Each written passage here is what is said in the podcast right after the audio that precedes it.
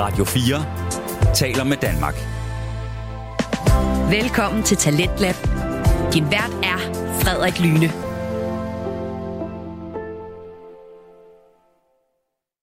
God aften og velkommen til Talentland på Radio 4. Talentland er på stedet, hvor du kan høre Danmarks bedste fritidspodcast.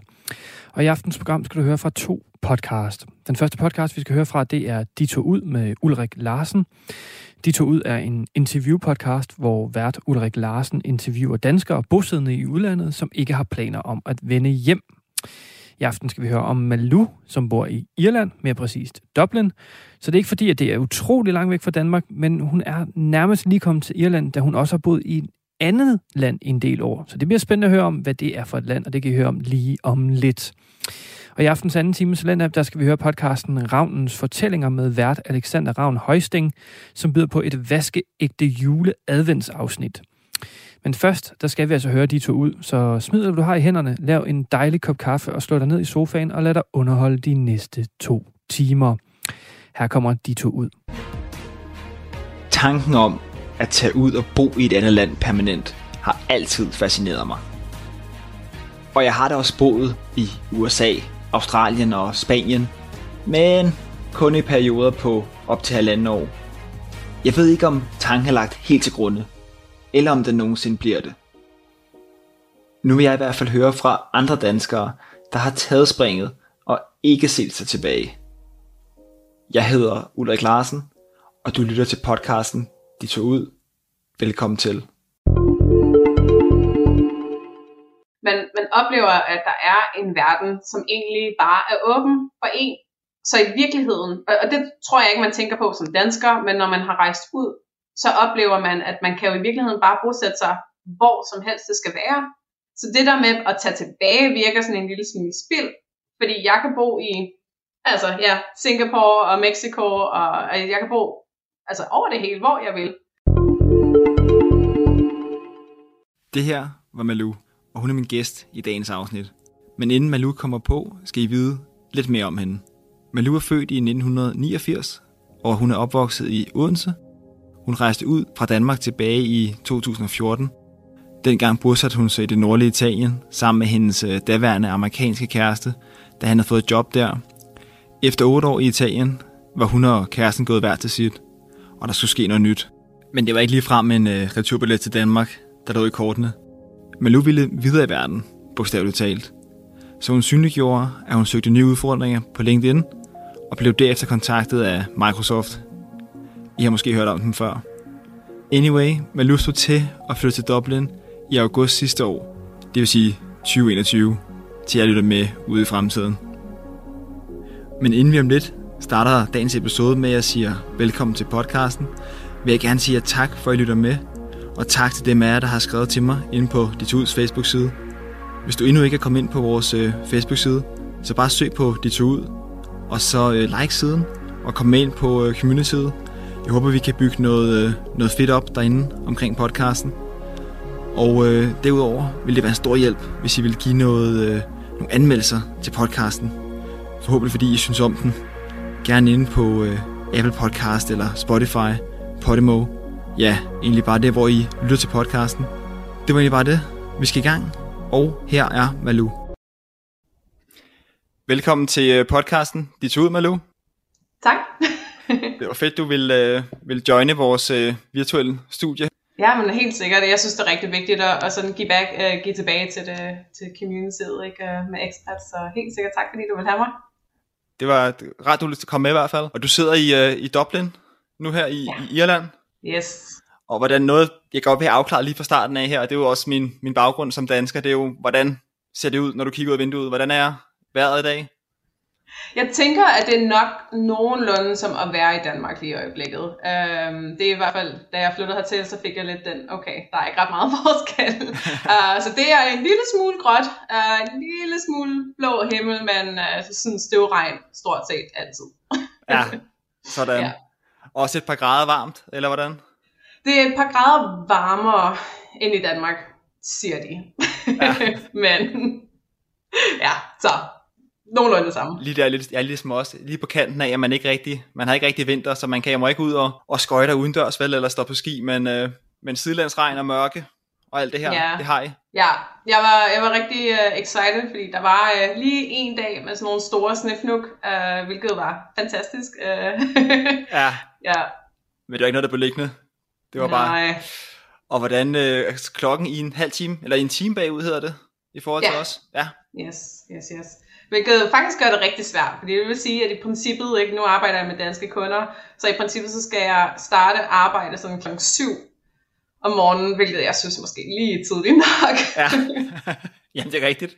Det er også noget, vi har talt om i vores episode med Spanien, det der med, at danskere er jo meget, altså vi vil gerne køre det der 8-4 helst. Ja.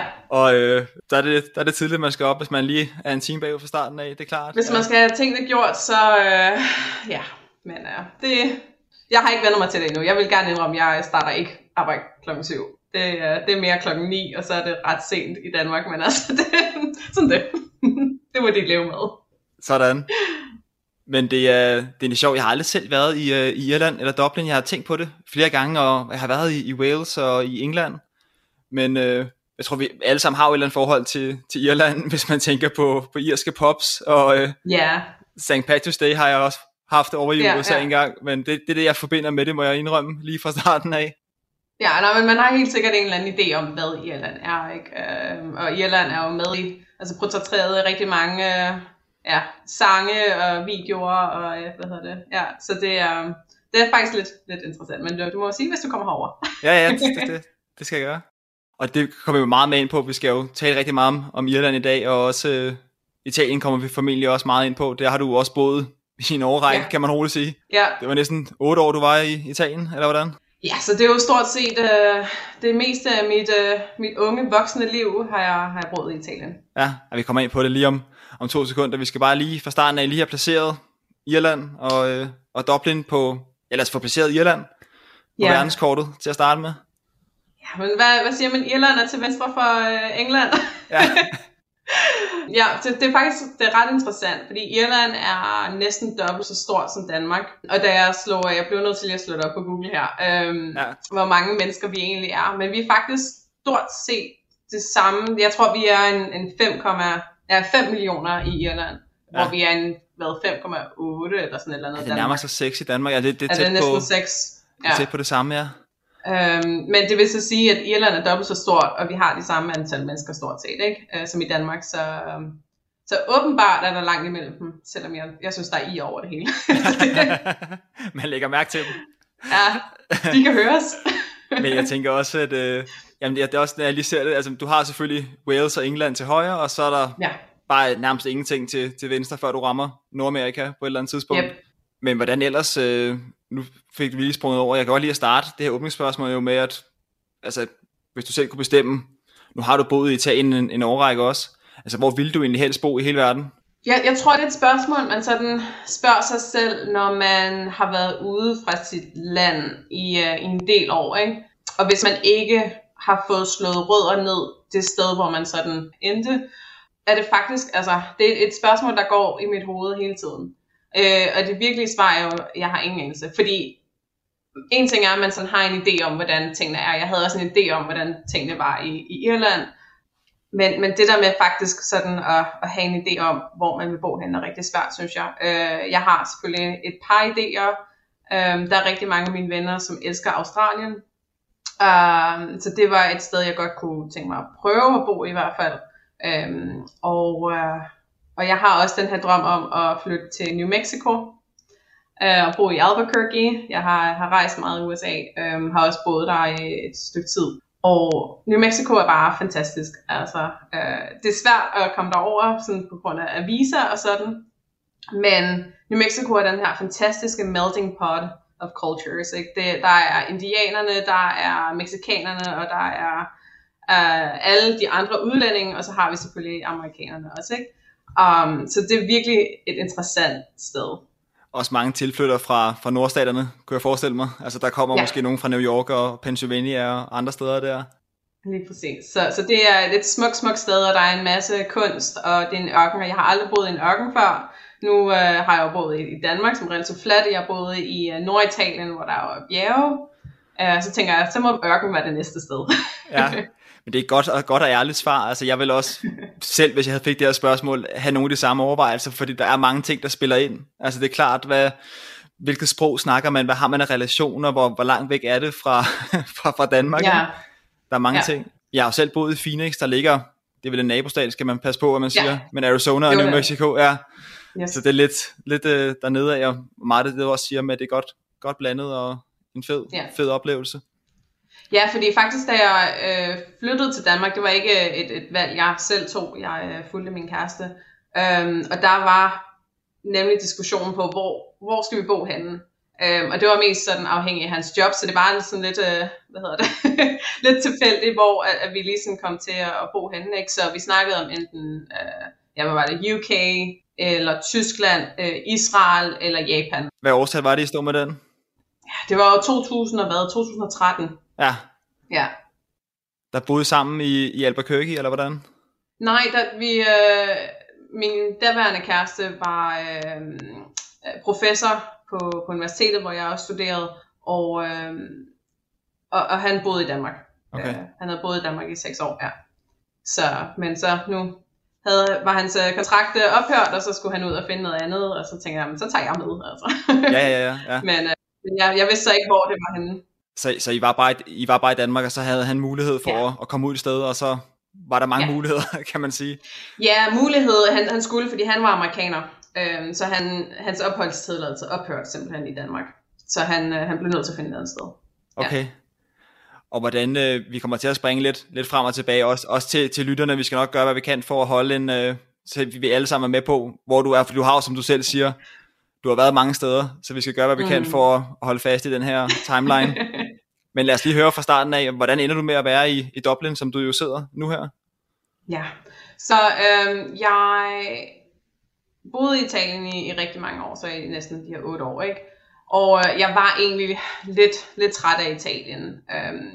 En ting er, at jeg ikke selv havde valgt at flytte til Italien, men Italien er også bare så meget anderledes i forhold til Danmark, og man har valgt sig så kæmpe kulturschok. Det er faktisk et rigtig svært sted at leve. Og normalt, når jeg siger, at jeg har boet i Italien, så er folk sådan, nej, hvor spændende, og må det være dejligt, og godt vejr, og god mad, og sådan, ikke? Men de husker jo selvfølgelig fra deres ferier. Og når jeg siger, at det er absolut forfærdeligt, bruger jeg lige nogle engelske ord her, helt forfærdeligt at bo der, så tror folk ikke på mig. Men det er faktisk rigtig, rigtig hårdt. Der er intet, der fungerer. Så jeg var lidt klar på at finde et andet sted at bo, simpelthen. Altså, jeg havde også lavet med min kæreste, og som jeg sagde før, så var det han ligesom grunden til, at jeg var der i Italien. Og så tænker jeg, så er det egentlig på tide, at jeg sådan ligesom, laver min egen skæbne, ikke? Altså jeg sådan ligesom, tager lidt kontrol, og så finder ud af, hvad jeg vil med mit liv. Så jeg var egentlig åben til at flytte, generelt. Jeg havde ikke, det første spørgsmål, sådan, hvor ville jeg gerne være henne? Jeg ville gerne i USA, så det var faktisk der, jeg aktivt søgte. Men... Ja, det var rigtig svært at få job i USA. Så jeg havde bare min LinkedIn-profil som open to work.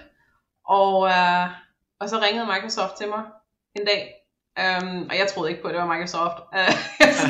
Are you kidding me? Sådan like, nah. Så jeg blev nødt sådan lige til at tjekke, om sådan, var det reelt Microsoft, der sådan ringede til mig. Altså... Hvor havde de fundet mig fra? Det er et firma, de fleste af os kender, tror jeg. Det behøver ikke så meget introduktion. Nej, så det var sådan virkelig overraskende. Det her kæmpe tech-virksomhed bare sådan ringede til mig ud i en blå luft. Ikke? Ja. Men de havde så fundet mig på LinkedIn, og de var interesserede i at hyre mig. Så tænkte jeg sådan, hvorfor ikke? Jeg havde ikke store håb om at blive hyret, selvom det var meget sådan flatterende, at de ringede til mig. Ikke? Så min selvtillid lige de par uger der, det var høj. Ja. Ej, det er også stærkt. Jeg følte mig lidt cool. Ja. Men ja, nej, så det korte og lange er, at jeg havde 4 interviewrunder med dem. Og så var de sådan, hvornår kan du starte? Og så siger jeg, jeg kan starte om 2 måneder. Så er det fint. Og så lige pludselig, så var jeg på vej til Irland. Hvilket var lidt mærkeligt, fordi jeg har aldrig nogensinde været i Irland. Og jeg har aldrig haft en trang til at besøge Irland. Altså jeg kan godt lide at rejse, men det var ikke et sted, jeg ville sådan... rejse hen på ferie, tror jeg. Sådan. Nej, jeg tænker også, at Irland har der meget kultur og fede oplevelser at byde på. Egentlig også det, jeg tænker. Men det er heller ikke lige det, jeg sådan først kommer på, når man tænker, lad os tage ud og rejse. Eller det er også fordi, jeg er jo meget sådan med, at jeg vil gerne have noget sol og et godt klima. Ja. Der er folk jo også meget forskellige. Jeg kunne godt lige tænke mig at dykke lidt mere ned i den der med Microsoft, hvordan du bliver rekrutteret der, også fordi at det er også til lytterne her, altså det er også der, jeg synes, du har en god historie, Malu. Normalt, også når vi laver den her De tog ud podcast, så kan jeg godt lide, at jer, der er gæster, har været i landet nogle år, men jeg tænker egentlig, at din baggrund kan også noget, fordi du er jo taget ud fra Danmark for relativt lang tid siden, og har så fået muligheden for at slå dig ned i et nyt land, i anden ombæring, kan man roligt sige. Og derfor er det bare spændende at høre, hvordan det er at stå midt i det nu her. Nu har du været i Irland et halvt år efterhånden. Et halvt års tid, ja. Så du er et godt sted, synes jeg. Og det er jo det, vi taler ud fra, og høre, hvordan er det at stå midt i det hele. I stedet for, at man husker tilbage måske fra 10-20 år siden, som også kan noget, så er det bare godt at høre, hvordan det er lige nu og her. Ja, altså det er meget frisk i mente, kan man sige, alt det her. Jeg har været rigtig heldig, fordi at når det er sådan en stor virksomhed, altså de fleste tech-virksomheder, de hjælper en med at flytte. Så det vil sige, at jeg gjorde ikke ret meget. Altså da jeg flyttede til Italien, der var det ret hårdt, fordi jeg stod stort set alene i et land, hvor jeg ikke kunne sproget, og de kunne ikke engelsk. Så at flytte til et engelsktalende land allerede der, gør det en hel del nemmere. Ja. Og noget sjovere. Men det var tilbage der i 14, I så rykker til Italien, og nærmere bestemt Norditalien, kan man også roligt kalde det. Ja. Hvor var det, I boede i Italien? Jeg boede i Trento i en del år, og så flyttede jeg op en time længere nordpå til Bolzano, som faktisk er Sydtirol, hvor modersmålet egentlig er tysk, så de fleste taler tysk-østrisk. Men også italiensk, ikke? Og så har jeg også boet et år i Toskana, i Pisa, hvilket var super dejligt. Det gjorde jeg, da jeg studerede, så jeg havde faktisk en lejlighed, hvor jeg sådan åbnede vinduet, og så kiggede jeg ud på det skæve tårn i Pisa. Ikke fantastisk? Sådan, det er da også fedt. Men der i Bolzano, kunne du snakke med folk der? Foregik det så på tysk, eller var det engelsk, eller hvordan klarede du det? Ja, altså... Så man kan sige, at de store byer, så især Bolzano, er hovedsageligt italiensktalende. Ja. Men når man kommer ud, som ikke er Bolzano, som ikke er den her større by, så taler de alle sammen en dialekt af tysk. Men de taler sydtirolsk. Så det er, det er meget, meget tung dialekt. Så mit tyske er okay. Det er en god start. Men så det var lidt interessant, og det... Den virksomhed, hvor jeg arbejdede, det var en, kan man sige, en tysktalende virksomhed. Så man skulle ligesom sådan omstille sig på at tale noget tysk og noget italiensk. Og, ja, så det var faktisk lidt interessant at bo deroppe. Jeg havde også rigtig mange kollegaer, som var spansktalende. Så vi havde faktisk en gruppe, vi var 6, og vi havde ikke et sprog, som alle kunne tale. Fordi det var ikke alle, der kunne tale engelsk, det var ikke alle, der kunne tale tysk, og det var ikke alle, der kunne tale spansk. Så vi havde, men på en eller anden måde, så fungerede det. Vi var alle sammen venner. Ja, det må være en interessant sammensætning, men fedt, at det fungerede. Jeg ville godt nok have haft nogle udfordringer med tysk. Nu lærte jeg jo til alle lytternes opmærksomhed at sige øl på tysk, da vi havde Dennis igennem fra Schweiz. Ja. Så det var så lavt, mit niveau var på det tidspunkt. Men det er da godt, at du kunne trække på den. Du lytter til Radio 4. Vi er i gang med første time af Talentland her på Radio 4, og vi er lige nu i gang med at høre interviewpodcasten De tog ud med Ulrik Larsen, som i aftens afsnit taler med Malu, som bor i Irland, mere præcist Dublin. Vi skal nu høre om de udfordringer, der var, da Malu hun skulle flytte fra Italien til netop Irland. Lad os da bare vende tilbage til podcasten. Her kommer De tog ud. Men det vil sige, at du, da du så forlader Italien, hvor du så har boet fra 2014 af og indtil for, det må være for et halvt år siden her, du havde ikke nogen sådan, store kvaler med det, eller hvordan? Nej, altså det er ret nemt. Nu er selvom der har været Brexit, så er Irland jo ikke en del af det. Så det vil sige, at der som europæer kan man faktisk altså bare flytte til Irland. Så på den måde, så var der ikke noget visa eller noget som helst involveret. Derudover så havde jeg selvfølgelig nogle ting. Jeg har prøvet lidt Marie Kondo oprydningen, så sådan kigget på alle mine ting og sådan, er det her noget der spark joy, og hvis det ikke er, så smed jeg det ud. Så jeg sådan havde minimeret mit liv. Det bliver jeg nødt til lige at høre, hvad Marie Kondo, hvad er det, er det sådan et oprydningskoncept? Ja, Marie Kondo kort set er den her nuttede lille japaner, som er på tv og har lavet det her koncept med, at man skal tage alt ud, alle sine ting, eller i hvert fald alt sit tøj ud på sengen, så skal man kigge på et stykke tøj, og så siger man, giver den her tøjdel mig glæde? Hvis den ikke bringer mig glæde, så smider man den ud. Så i princippet så har man kun, altså man står med 10 ting. Hold da op, jeg bliver nødt til at klippe det her ud, inden min kæreste hører det her. Ej, min skab kunne godt trænge til sådan en oprydning, tror jeg. Ja, det er fantastisk. Og jeg ved ikke, jeg er sådan et menneske, så hvis jeg har for mange ting, så bliver jeg en lille smule stresset. Og jeg ved ikke hvorfor, jeg ved ikke om det er fordi, at jeg har den her idé om, at jeg skal flytte, eller jeg vil gerne flytte rigtig mange gange, og være sådan et adventurous. Og hvis man har mange ting, så føler man sig bare sådan, det er bare tungt på en eller anden måde, ikke? Og jeg har boet i Italien i rigtig mange år, og jeg har haft et sådan fast parforhold, og sådan, og man akkumulerer bare ting. Sådan. Og så når man skal til at flytte, ikke? Hvad gør man så? Og det tror jeg også er en ting, som rigtig mange expats står overfor, eller folk, der flytter fra Danmark til et andet sted, ikke? Hvad nu? Hvad gør man? Hvad gør man med alle ens barndomsting og alle ens... Altså, er det værd at flygte rundt i hele verden? Er man heldig nok at have nogle forældre, som man kan sådan opmærksomheden ved, og sådan, altså det er faktisk svært, det her med at have ting. Og det er sådan en lille smule stressende. Så jeg tænkte faktisk, at jeg smed så mange ting, som jeg overhovedet kunne ud. Ja. så stort set så endte jeg med at have et par kasser med tøj, og så ellers alt mit fotografudstyr, fordi jeg har været professionel fotograf i rigtig mange år, og sådan noget udstyr er ikke lige noget, man smider ud.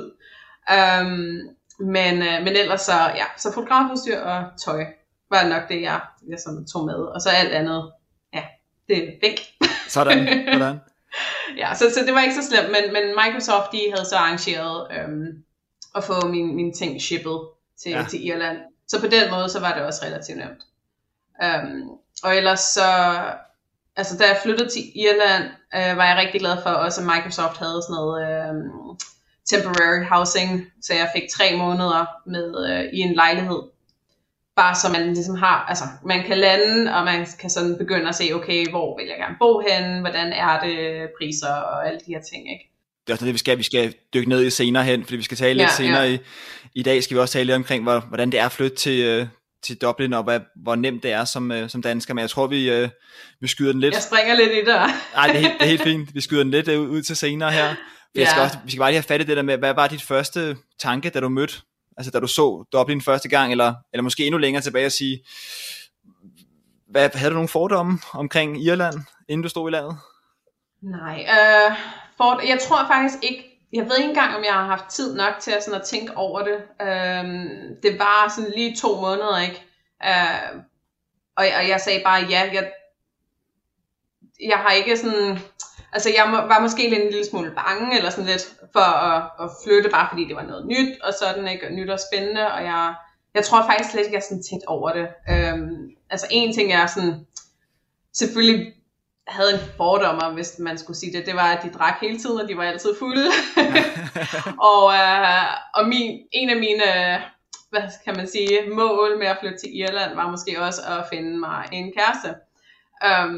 Og så tænkte jeg, så skal man have sådan en alkoholikerkæreste. Det bliver sjovt. det kan noget. Men ja, nej. Ellers så, jeg havde faktisk ikke rigtig nogen fordomme, fordi jeg har aldrig været her, så jeg vidste egentlig ikke rigtigt, hvad der sådan ventede mig. Men da du så lander der, hvad oplever du så, da du lander? Altså er det St. Patrick's Day stemning hver dag, eller er det... hvordan foregår det? Ja, altså jeg ville ønske, at jeg kunne sådan egentlig sige... Det er helt rigtigt, men altså i virkeligheden så landede jeg jo midt i corona. Ja. Og jeg tror, at hele verden stort set er den samme under corona, hvilket er ingenting. Altså Irland er ikke helt lige så slemt som Italien med hensyn til restriktioner, men det var tæt på. Altså nu i Danmark, tror jeg lidt, at man glemmer, hvor slemt det egentlig har været i hele verden.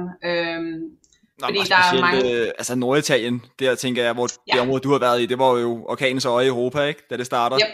Ja, det var det. I marts 20, tænker jeg. Ja, det var det. Det var rigtig slemt, og jeg kan også se, at Irland var ikke helt lige så slemt, men det var ret slemt i forhold til for eksempel Danmark. Når jeg siger slemt, så er det ikke sådan med coronatal og sådan, men mere med restriktionerne. Så vi har haft rigtig mange restriktioner her, og man skal altid gå med maske på og alle de her ting, ikke? Så jeg tror lidt, at man glemmer som dansker, at resten af verden har egentlig været lidt gået i stå, ikke? Så jeg landede midt i coronatid, hvilket selvfølgelig har været rigtig svært, når at flytte under corona er altså ikke nemt. Det er rigtig svært at få venner og møde nye mennesker og sådan noget, ikke? Men bortset fra det, så da jeg landede, der var det var sådan lidt surrealistisk på en eller anden måde, ikke? Når man sådan tager lander one-way ticket, ikke? Og så står man der, og så tænker man, okay, det her, det er det land, jeg bor i nu, ikke? Så den første gang, man sådan ser bare sådan ting, der flyver forbi, og sådan, det er virkelig, det er en meget mærkelig følelse. Men altså, Irland er jo enormt nuttet, kan man sige, eller i hvert fald Irland, men Dublin er enormt nuttet med alle de her sådan farvede facader, og ja, så det så bare rigtig hyggeligt ud, så når man sådan lander, var det en sådan rigtig dejlig, velkommen følelse, selvom det var selvfølgelig regnet, Men... Jeg var også sige, når jeg sidder og kigger, jeg sad og researcher lidt på Dublin, inden vi skulle tale sammen, jo, og det ser da ekstremt spændende ud, de her forskellige pubs, og man har da lyst til at komme ind og få en øl der, synes jeg. Der skal de lige steppe gamet op, vil jeg sige, på The Dubliner inde i København, det er det sted, jeg har været, været mest i den genre. Ja, altså hvis jeg skulle sige noget om Irland, og sådan, så er det hyggeligt. Det er rigtig hyggeligt, og de kan virkelig få den her stemning i deres barer og deres popper og sådan noget, ikke? Det er de rigtig gode til. Og det er jo dejligt som danskere, for i forhold til Italien, måske i forhold til hvad andre folk tænker om Italien, så deres restauranter og deres barer og sådan noget er ikke særlig hyggelige. De er meget sådan 90'er grimme. Så hvis ikke det lige er det turistede sted, ikke, hvor de sådan har gjort noget ud af det. Men sådan det rigtige Italien, der er det ikke særlig hyggeligt. Så det var dejligt at komme til Irland, hvor de faktisk har gjort noget, og der er en god sådan lyssætning og ja. Hvordan synes du ellers, at Irland adskiller sig fra Danmark? Jeg ser irerne som Europas kanadier. Man siger jo altid, at Canada og sådan er enormt høflige og rigtig venlige og sådan noget, ikke? Og det føler jeg også irer er. Altså det er virkelig overraskende galante og meget venlige. Og har det fint med at bare snakke med dig og sådan, hvor i Danmark der er det jo der er vi en lille smule mere lukket. Så på den måde der var det, så det var en god ting at ligesom opleve. Irerne er også meget mere venlige faktisk i forhold til italienerne. Ja, er det sådan helt altså nu tænker jeg amerikanere, det dem jeg har, der tænker jeg, der skal man ikke stå og dreje rundt om sig selv særlig mange gange, før der kommer nogen og spørger, om de kan hjælpe med, hvilken vej man skal. Er det sådan lidt derhen af, eller hvordan? Ja, det synes jeg. De er rigtig høflige og rigtig hjælpsomme. Så der er sådan en generel god stemning. Så det er ikke sådan, at man... Altså, selvfølgelig Dublin er en ting, fordi det er jo en stor by, der er jo hovedstaden, ikke? Men folk virker rigtig, rigtig hjælpsomme. Så det er lidt en anden stemning, man får, når man går på gaden i forhold til for eksempel København, ikke? Ja. Og ellers så er irer, det er måske en ting, de har meget til fælles med Italien. Irer er ekstremt højlytte. De larmer. Og ikke kun, når de er fulde. Bare sådan generelt, De råber en i hovedet. og de er ikke fulde hele tiden, det skal vi også lige have bekræftet eller afkræftet. Nej. Det tror jeg ikke. Nej, jeg har ikke taget en alkoholtest på dem, så jeg skal ikke kunne sige det. De virker ikke fulde, men det kan også godt være, det er bare fordi, de er vant til at drikke. De larmer lidt mere, ja. Der er rigtig meget larm. Det kender man jo godt. Der skal lidt mere til, når man er i gang. Var der ellers nogen, var der nogen kulturschok eller andre ting, der var lidt sjovt i starten her? Nej, ikke. Altså Irland er relativt meget som Danmark, så Irland er sådan et godt step, hvis man sådan vil prøve på at flytte ud, men måske er lidt bange for at være lidt lost, så er Irland et super sted at starte, ikke? Fordi de taler engelsk, og de altså vejret er det samme som i Danmark, sådan nogenlunde, og ja, der er ikke ret meget sådan kulturschok at få egentlig. Vi er alle sammen vikinger eller hvad. Ja, det er den samme baggrund stort set. Ja. Hvordan, det tager også kun, hvad tager det at flyve derover til Dublin? Det tager faktisk overraskende lang tid sådan til København. Jeg tror, det er sådan en 2,5 time eller sådan noget. Okay. Jeg sidder ellers tit og hygger mig der på Google Maps, hvor at jeg prøvede at se, om man kunne lave en rute fra mig selv af her i København, og så over til dig. Og det ville tage en 20 timer. Det synes jeg var egentlig sådan, okay, hurtigt at køre i bil, vel at mærke. Men man kommer så igennem 6 lande eller et eller andet, ikke? Hele vejen, og en færge eller et eller andet. Det bliver nok ikke så let igen. Nej, det er faktisk sjovt, du siger det, fordi jeg har en bil i Italien. Jeg har en fantastisk bil, og folk er bare sådan, hvorfor sælger du ikke din bil, og så bare køber en i Irland? Men det kan jeg ikke. Fordi jeg har en pink Fiat 500 Special Edition Barbie Car bil. Ja. Og den kan man jo ikke bare lige sælge, altså. Så jeg blev nødt til at køre den fra Italien til Irland, og det tager 24 timer. Og jeg kommer igennem et par lande og sådan, så det bliver en sjov roadtrip. Ja. Man kører også venstre side i vejen, ikke, hos jer? Jo, det gør man. Ja. Og jeg tog faktisk en køretime, bare fordi jeg var en lille smule bange for, at jeg sådan ville være spøgelsesbilist, ikke? Men det gik overraskende godt. Ja, jeg synes altså, og jeg boede i Australien et års tid der, og de der højresving, man skal lave i starten, det er svært.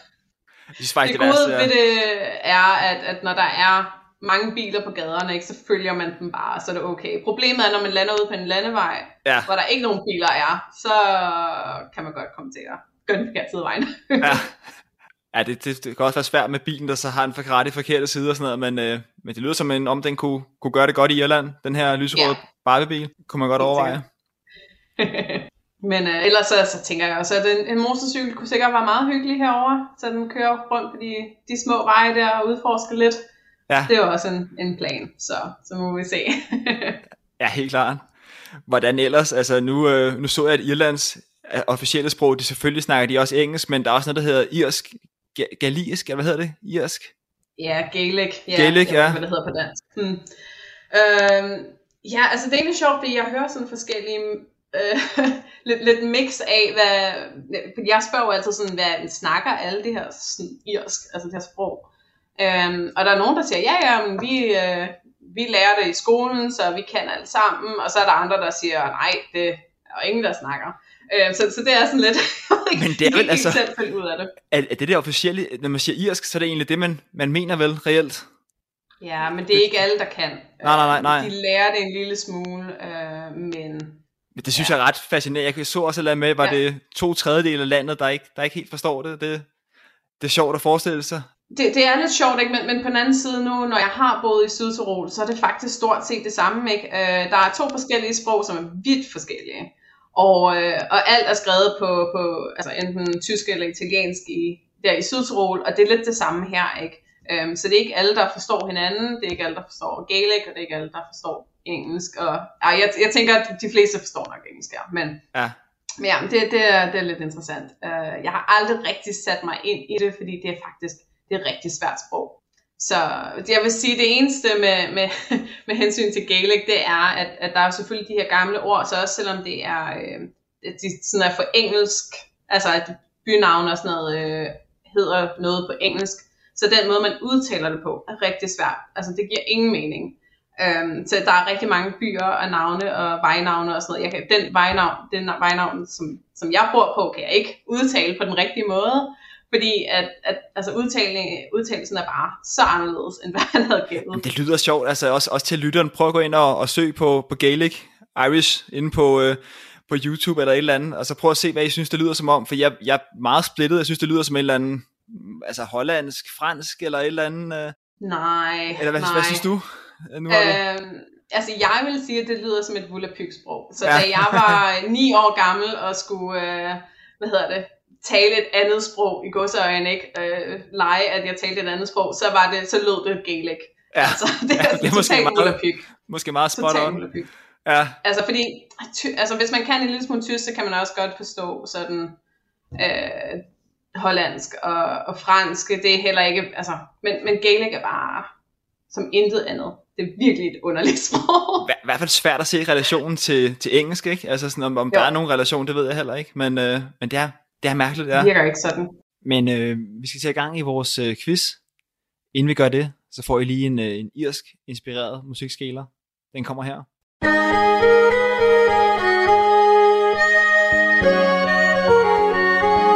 Yes, så er vi nået til vores faste indslag her i De tog ud podcasten, som jo er vores quiz. Og i og med, at det kun har været et halvt år i Irland, så tænker jeg, at i dag, der skal vi simpelthen finde ud af, det plejer at være, eller normalt ville det være, hvor irsk versus dansk er du. Men i dag, der er det, hvor irsk versus dansk versus italiensk føler du dig, om man vil. Og der har jeg jo lidt flere ting med. Testen er stadig valideret, og alt det her, som vi plejer, så der behøver jeg ikke være bekymret for, at resultatet ikke er gældende. Den er god nok. Men vi kører bare på, hvis du er klar. Jeg skal gøre mit bedste. Nu er jeg lidt nervøs. Det kan jeg godt forstå, også fordi det er jo et resultat, man får, men vi tager det stille og roligt og starter med... Du lytter til Talentlab på Radio 4. Vi er stadig i gang med første time Talent her på Radio 4, og vi er lige nu i gang med at høre interviewpodcasten De tog ud med Ulrik Larsen, som i aftens afsnit taler med Malu, som bor i Dublin, Irland. Og det er nu quiz-tid, hvor vi skal finde ud af, hvor dansk Malu stadigvæk er. Spændende. Så lad os da vende tilbage til podcasten. Her kommer De tog ud. Ladies and gentlemen, let's start the quiz. Første spørgsmål her. Hvilken ret ville være din favorit? Altså, hvis du selv skulle vælge, ville det være en klassisk italiensk pizza? Ville det være en slow-cooked Irish stew? Altså den her sådan traditionel supperet, som jeg forstår det? Ja. Eller ville det være hakkebøf med brun sovs og kartofler? Eller den fjerde mulighed, ravioli, altså den her klassiske spanske, eller italienske spaghetti-ret. Ja, det er ikke rigtigt. Det er jo svært, når du har taget alle de gode ting. Jeg vil sige, den hakkebøffen, det er nej tak. Du starter hårdt ud, synes jeg. Jeg har også 2 italienske retter med, kan jeg afsløre, hvis lytteren sidder og river sig selv i håret nu og tænker, at der var 4 ting her. Du fisker lidt for noget. Jamen det er også fordi, at jeg er selv stor fan af de italienske retter, tror jeg, og jeg havde svært ved at sige, men er det den her pizza, eller er det ravioli? Men det er op til dig. Jeg synes faktisk, det er rigtig svært. Altså en rigtig god pizza, ikke hvilken som helst pizza, men den bedste pizza, man sådan kan få i Italien, så vil jeg helt sikkert tage den. Fordi nu er også sådan, altså, jeg laver altid den mad i forhold til det land, hvor jeg er i. Ja. Så jeg har lavet rigtig meget italiensk mad, så det må være pizzaen, tror jeg. Var der forskel i Italien? Altså var der forskel på, at der hvor du boede i Norditalien og Syditalien, er det ikke meget Syditalien, man forbinder med de rent klassiske pizzaer, eller hvordan?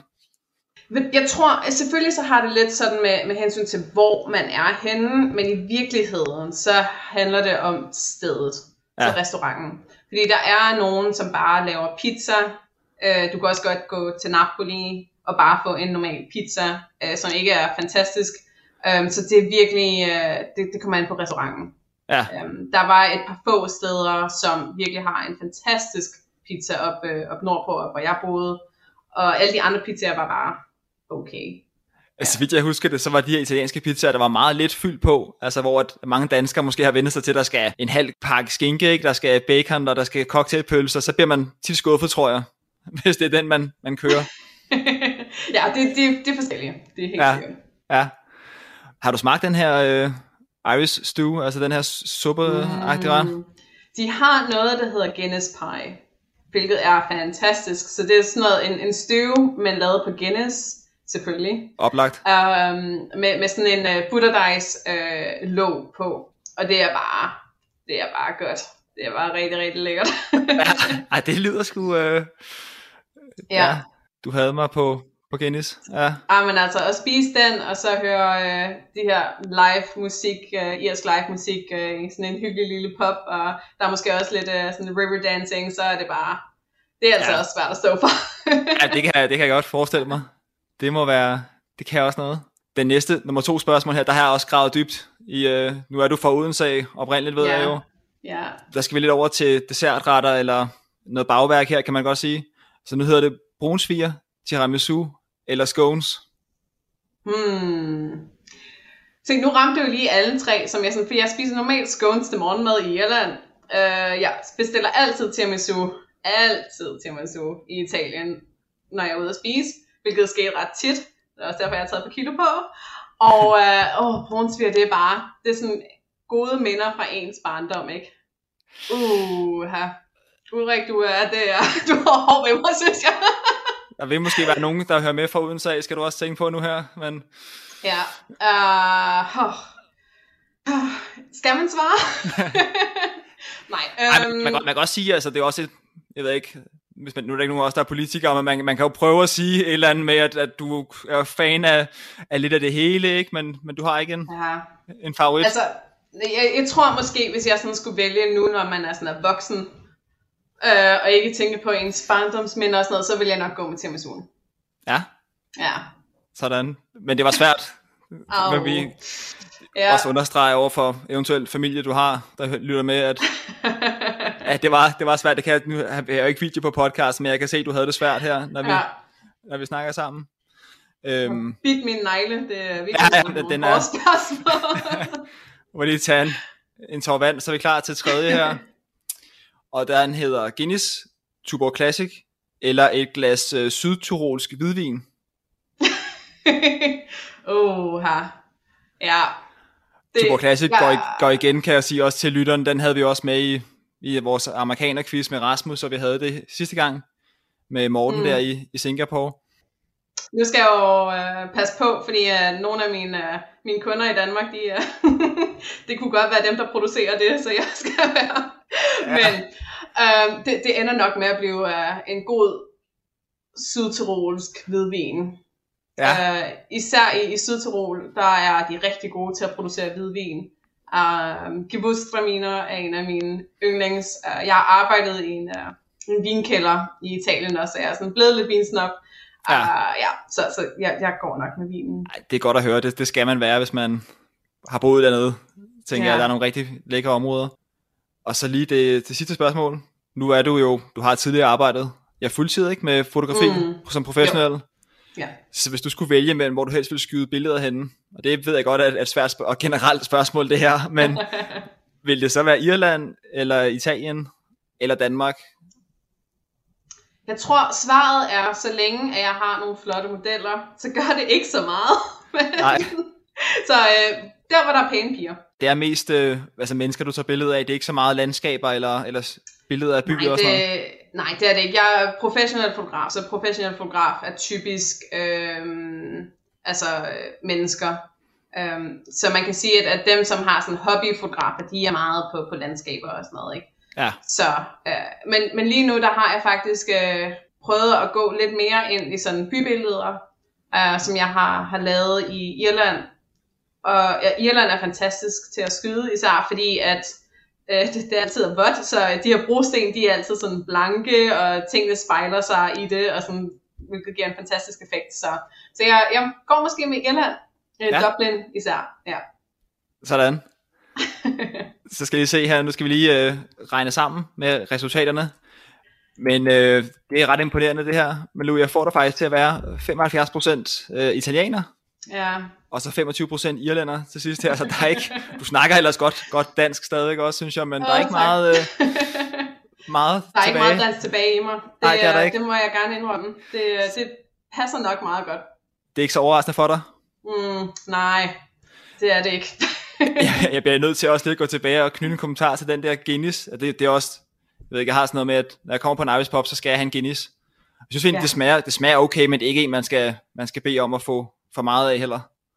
Nej, altså irerne, dem som jeg normalt sådan går ud sammen med og sådan noget, de kan godt drikke 8 Guinness, ikke? Altså min Guinness er på 2,5 Guinness. Det er også okay niveau, egentlig. Fordi, ikke fordi man sådan bliver fuld, men det er fordi, at det er jo sådan et helt, altså meal, det er et helt måltid, ikke? Så det er sådan virkelig, virkelig tungt. Ja, det er næsten en måltid samtidig, det er rigtigt, det er ligesom... Ja. Guldøl eller et eller andet, ikke? Altså, jeg ved det ikke, men... Det er bare tungt, men det smager jo super godt.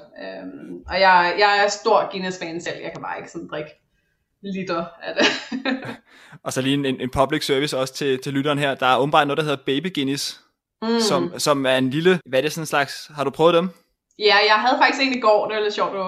Jeg var på arkader og spille gamle spil, arkadespil i går, og fik en baby Guinness. Og det ligner en Guinness, men det er det ikke. Det er meget, meget sødt. Så jeg tror, det er Kahlua, som sådan det mørke stykke, og så er det Baileys, som ligger op ovenpå, for ligesom at ligne skum. Men det er bare sødt. Altså, det er... men det er sådan et shotglas, ikke? Så det er meget lille... Ja. Jo, og det er værd at lige google for jer, der lytter med, for det er meget, meget sjovt, og det ligner sådan en baby Guinness, men er en baby Guinness. En lille shot-agtig noget. Ja, bare meget sødt. Sådan. Jeg kunne lige godt tænke mig at dykke lidt mere ned i det her med, hvordan det var med, nu taler vi lidt om det i starten også, men det er ikke så svært med arbejdstilladelser og viser det her, eller hvordan? Nej, altså hvis man er dansker eller EU-statsborger, så er der ikke noget problem. Altså så er det simpelthen bare at flytte. Også da jeg flyttede til Italien, der var der heller ikke nogen problemer. Jeg kunne bare bosætte mig. Så det er en fantastisk ting ved at være i EU, og derfor vi aldrig nogensinde skal forlade EU, fordi at bare det, at man kan rejse rundt sådan frit i de her forskellige lande, er virkelig vigtigt. Så der var faktisk ikke nogen store problemer. Det eneste, der altid er, når man sådan flytter, jeg havde det samme problem i Italien også, og man bliver faktisk sådan lidt overrasket over, når man er EU-statsborger, hvorfor det skal være så svært at gøre de her ting, som man egentlig skal. For eksempel at åbne bankkontorer og sådan noget, er jo virkelig, virkelig kompliceret. Så det var sådan den eneste ting, som er sådan lidt svært, ikke? For eksempel, at man skal have et proof of... housing, eller at man bor et fast sted, ikke? Så man skal betale nogle utility bills, og det er bare rigtig svært at få. Så hvis man ikke bor et sted, hvis man ikke kan bevise, at man bor et sted, så kan man ikke åbne en bankkonto. Man kan ikke åbne en bankkonto, før at man har et telefonnummer, et IRS-telefonnummer, og man kan ikke få et IRS-telefonnummer, hvis man ikke har en bankkonto, som man ikke kan åbne, fordi man ikke har... så man skal lige sådan... Det er en lille smule kompliceret med det her papirarbejde. Ja, det bringer minder for mig tilbage til Spanien også, hvor jeg ved ikke... Det er også unikt for dig, at du har været i begge lande nu med Irland og Italien, men hvordan... Var det meget sværere i Italien, eller var det nogenlunde det samme, eller hvad var din oplevelse? Ja, altså i Italien var det meget sværere. Ting, fordi at det var rigtig svært med sproget. Der var ikke nogen, der talte engelsk, og mit italiensk var virkelig dårligt. Så bare det. I Italien, der har folk ikke rigtig lyst til at arbejde. No offense til nogen italienere, der lytter med. Så de vil gerne bare sende dig rundt i systemet.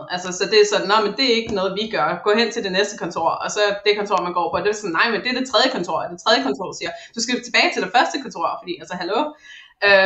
Så det er virkelig det er kompliceret bare at finde ud af, hvordan man gør de her ting. Og så når det kommer til papirarbejdet, så er det også noget med, at det udelukker hinanden. Men sådan er det altid i Italien. For eksempel, jeg købte et hus sammen med min ekskæreste, og han skulle bevise, at han ikke var gift. Sådan et stykke papir, som de spurgte efter. Og han er amerikaner, så det vil sige, at han skulle spørge USA om det her papir. Og USA siger, at vi har jo ikke et papir, der beviser, at du ikke er gift. Du kan bevise, at du er gift, men du kan ikke bevise, at du ikke er gift. Og sådan nogle ting løber man bare ind i rigtig, rigtig tit. Ja, det, i Italien, ikke? Og det tror jeg minder meget om Spanien også. Også det, jeg kan huske, Henrik han sagde også i podcasten eller episoden med ham, at man skulle komme ned og bestille tid for at bestille tid. Altså man skulle komme ned en dag, og så kunne man få lov at bestille tid til en anden dag, og det var bare at være der. Yeah, yeah. Og jeg kan også huske, da jeg sad dernede, og jeg skulle have en fotokopi af mit pas eller et eller andet. De finder altid papir, du mangler. Det gør de sikkert også i Italien. Og så kan jeg se, der står en fotokopimaskine lige ved siden af, så siger jeg, kan vi tage den her måske? Nej. Det kan vi ikke. Så det var... Og det er fordi, at de sandsynligvis ikke gider at arbejde. Ja. Så jeg havde udviklet nogle rigtig gode skills i at være i Italien. For eksempel så forventer jeg ikke, at min succesrate er mere end 40%. Så hvis jeg har en række ting, som jeg skal have gjort, så på en dag når jeg måske 40%. Hvor i Danmark vil man kunne nå 120%. I Irland der når man 60%. Så det er sådan, det er lidt bedre end Italien, ikke? Men i Italien har jeg lært, at man bare skal, persistence. Man skal bare være der. Og man skal være der, og man skal lade være med at forlade det, indtil de gør deres arbejde. Og på et eller andet tidspunkt, så gør de det, fordi så bliver de så trætte af at se på dig. Ja. Så man skal bare sådan insistere, og så sker der ting, ikke? Ja. Så det var en god læring også at tage med til Irland. Ja. Men ja, så det er noget, det var noget mindre frustrerende at flytte til Irland. Men Irland gik sådan ret, altså på trods af det der med, at man lige skulle have et telefonnummer, så går det sådan okay med at få oprettet tingene og ja. Ja, det, der er ikke, altså, og igen, man kan sige i forhold til Italien, så irerne vil rigtig gerne hjælpe dig. Ja. Normalt. Ja, og det er måske også vigtigt at tage med også til lytteren. Det kan være, der sidder nogen derude og tænker, jeg vil gerne have været til England eller et eller andet, og det kan man helt sikkert stadig, men det er nok blevet lidt sværere, end det har været. Ja, og det bliver rigtig svært. Der er Irland i hvert fald en god mulighed. Det er det eneste sted i de britiske øer, har jeg researchet mig frem til, hvor at de selvfølgelig stadig er med i EU, så der er nogle helt klart nogle gode muligheder. Og jeg tror også, altså dem, som jeg har hørt, der har boet i England og flyttet til Irland, der er ikke meget forskel i virkeligheden på Irland og England. Så det er en god option, hvis man gerne vil. Ja, altså også i forhold til arbejdskultur og sådan noget, tænker du? Og, ja. Arbejdskultur, hvordan tingene ser ud, hvordan tingene fungerer, og folk. Og, altså, det er sådan ret tæt på hinanden, kan man sige. Ja. Radio 4 taler med Danmark. Du lytter til Talentland her på Radio 4, og jeg prøver så lige ind her, da vi snart skal til nyhederne her på Radio 4. Vi er i gang med at høre interviewpodcasten De tog ud med Ulrik Larsen, som i aftens afsnit taler med Malu, som bor i Dublin, Irland. Og det er lidt sjovt, altså, jeg ved ikke, om det er sjovt for jer, men jeg synes, det er lidt sjovt, for jeg har faktisk været i netop Dublin før på studietur. Og jeg tror faktisk, det var i hvert fald, da jeg var i gymnasiet, så det var nok... Altså, det var nok 2G. Jeg kan faktisk ikke huske, om det var 1. eller 2G. Men altså, vi har i hvert fald på studietur i Dublin. Og jeg husker faktisk Dublin som værende en ret fed by, synes jeg i hvert fald. Altså i hvert fald at gå i by. Vi var jo unge gutter der, så vi synes jo, det var ellevildt at komme til en by, hvor der bare var flød med øl i gaderne nærmest. Og vi blev jo fortalt af nogle af de lokale, vi snakkede med, at der er så mange pubs i den her by, altså i Dublin, at det er umuligt at gå igennem Dublin uden at gå forbi bare én pub. Altså de er simpelthen placeret på nærmest sådan alle gadehjørner. Altså sådan, så hvis du selv prøver at lave en eller anden form for sådan, hvis du virkelig satte dig for, at du skulle gå igennem byen uden at gå forbi en pub, og du satte noget, du skulle gå igennem gyder eller du vil simpelthen ikke kunne lade sig gøre. Du vil simpelthen ende med at gå forbi en pub, så mange er der. Og så apropos pubs, altså jeg havde nemlig noget af en oplevelse på netop sådan en pub, hvor vi skulle ind bare et par gutter have en øl eller to. Og jeg skal lige sige, at jeg er ikke den store sådan øldrikker. Altså alle de der specialøl og IPA'er og så videre, altså det er på ingen måde af mig. Altså jeg skal bare have sådan virkelig, virkelig kedelige basic øl. Altså sådan Corona og Sol og sådan de der mexicanske øl, sådan smager lidt af vand måske for nogen. Altså, men det er bare, det jeg skal have, hvis jeg skal have en øl. Altså jeg kan ikke alt det der fancy, hvor I bare propper diverse frugter og grøntsager i. Nej, det er ikke mig. Men uanset hvad, altså vi skulle have en øl så her i Dublin, så jeg går op i baren, og så kigger på menukortet, og der får jeg så øje på en Budweiser. Sådan, du ved, sådan en rigtig dejlig, harmløs, kedelig øl, som mange jeg netop vil sige smager mere vand end øl. Så jeg tænker bare, ja tak, det er sådan en øl, jeg skal have. Så jeg kigger på, bartenderen, og så siger jeg... Jeg vil gerne bede om en Budweiser, siger det sjovt nok på engelsk. Og så kigger han bare på mig og siger, no, you're gonna get a Guinness. Så jeg står lidt forundret der, hvor til jeg svarer, no, I would like a Budweiser, please. Hvorefter han bare totalt ignorerer mig og begynder sådan at hælde den her Guinness op, hvorefter han serverer den. Så står jeg jo sådan helt målløs, altså fordi altså sådan, hørte han mig ikke, eller hvad, kæft, han er uhøflig. Ja. Det skal så siges, altså sådan, jeg ender ikke med at betale for den her Guinness. Han er bare sådan, han kunne godt fornemme, han er fra udlandet, ham her. Han har ikke været her før, han får lige en Guinness. Men alligevel, altså sådan, jeg stod der, altså på ingen måde løftede en Guinness, så fik jeg bare den serveret, og så var han ligesom, velkommen til Dublin, her en Guinness. Så jeg prøvede jo den der Guinness, og jeg kan nu sige, altså jeg hader Guinness. Altså det er nærmest som at drikke sådan en form for blendet kage, synes jeg. Det er sådan, så tyk, så sød, og du sidder jo med sådan et overskæg af det der skum, som om man havde drukket mælk jo. Altså man bliver jo totalt slået ud efter sådan en Guinness der. Det er sådan fuldstændig vanvittigt, hvor hårdt den rammer en. Så det blev simpelthen min første og sådan eneste Guinness, efter jeg havde fået den for Fy for. Altså, det er på ingen måde det smager godt. Så ja, det var sådan rigtig min velkomst til Dublin. Men altså, vi skal til at runde af her på første time til Talentland på Radio 4, og vi er tilbage i time 2, hvor vi skal høre resten af De tog ud. Og så skal vi også høre et afsnit fra podcasten Ravnens fortællinger med vært Alexander Ravn Højsting, som byder på en vaskeægte julefortælling.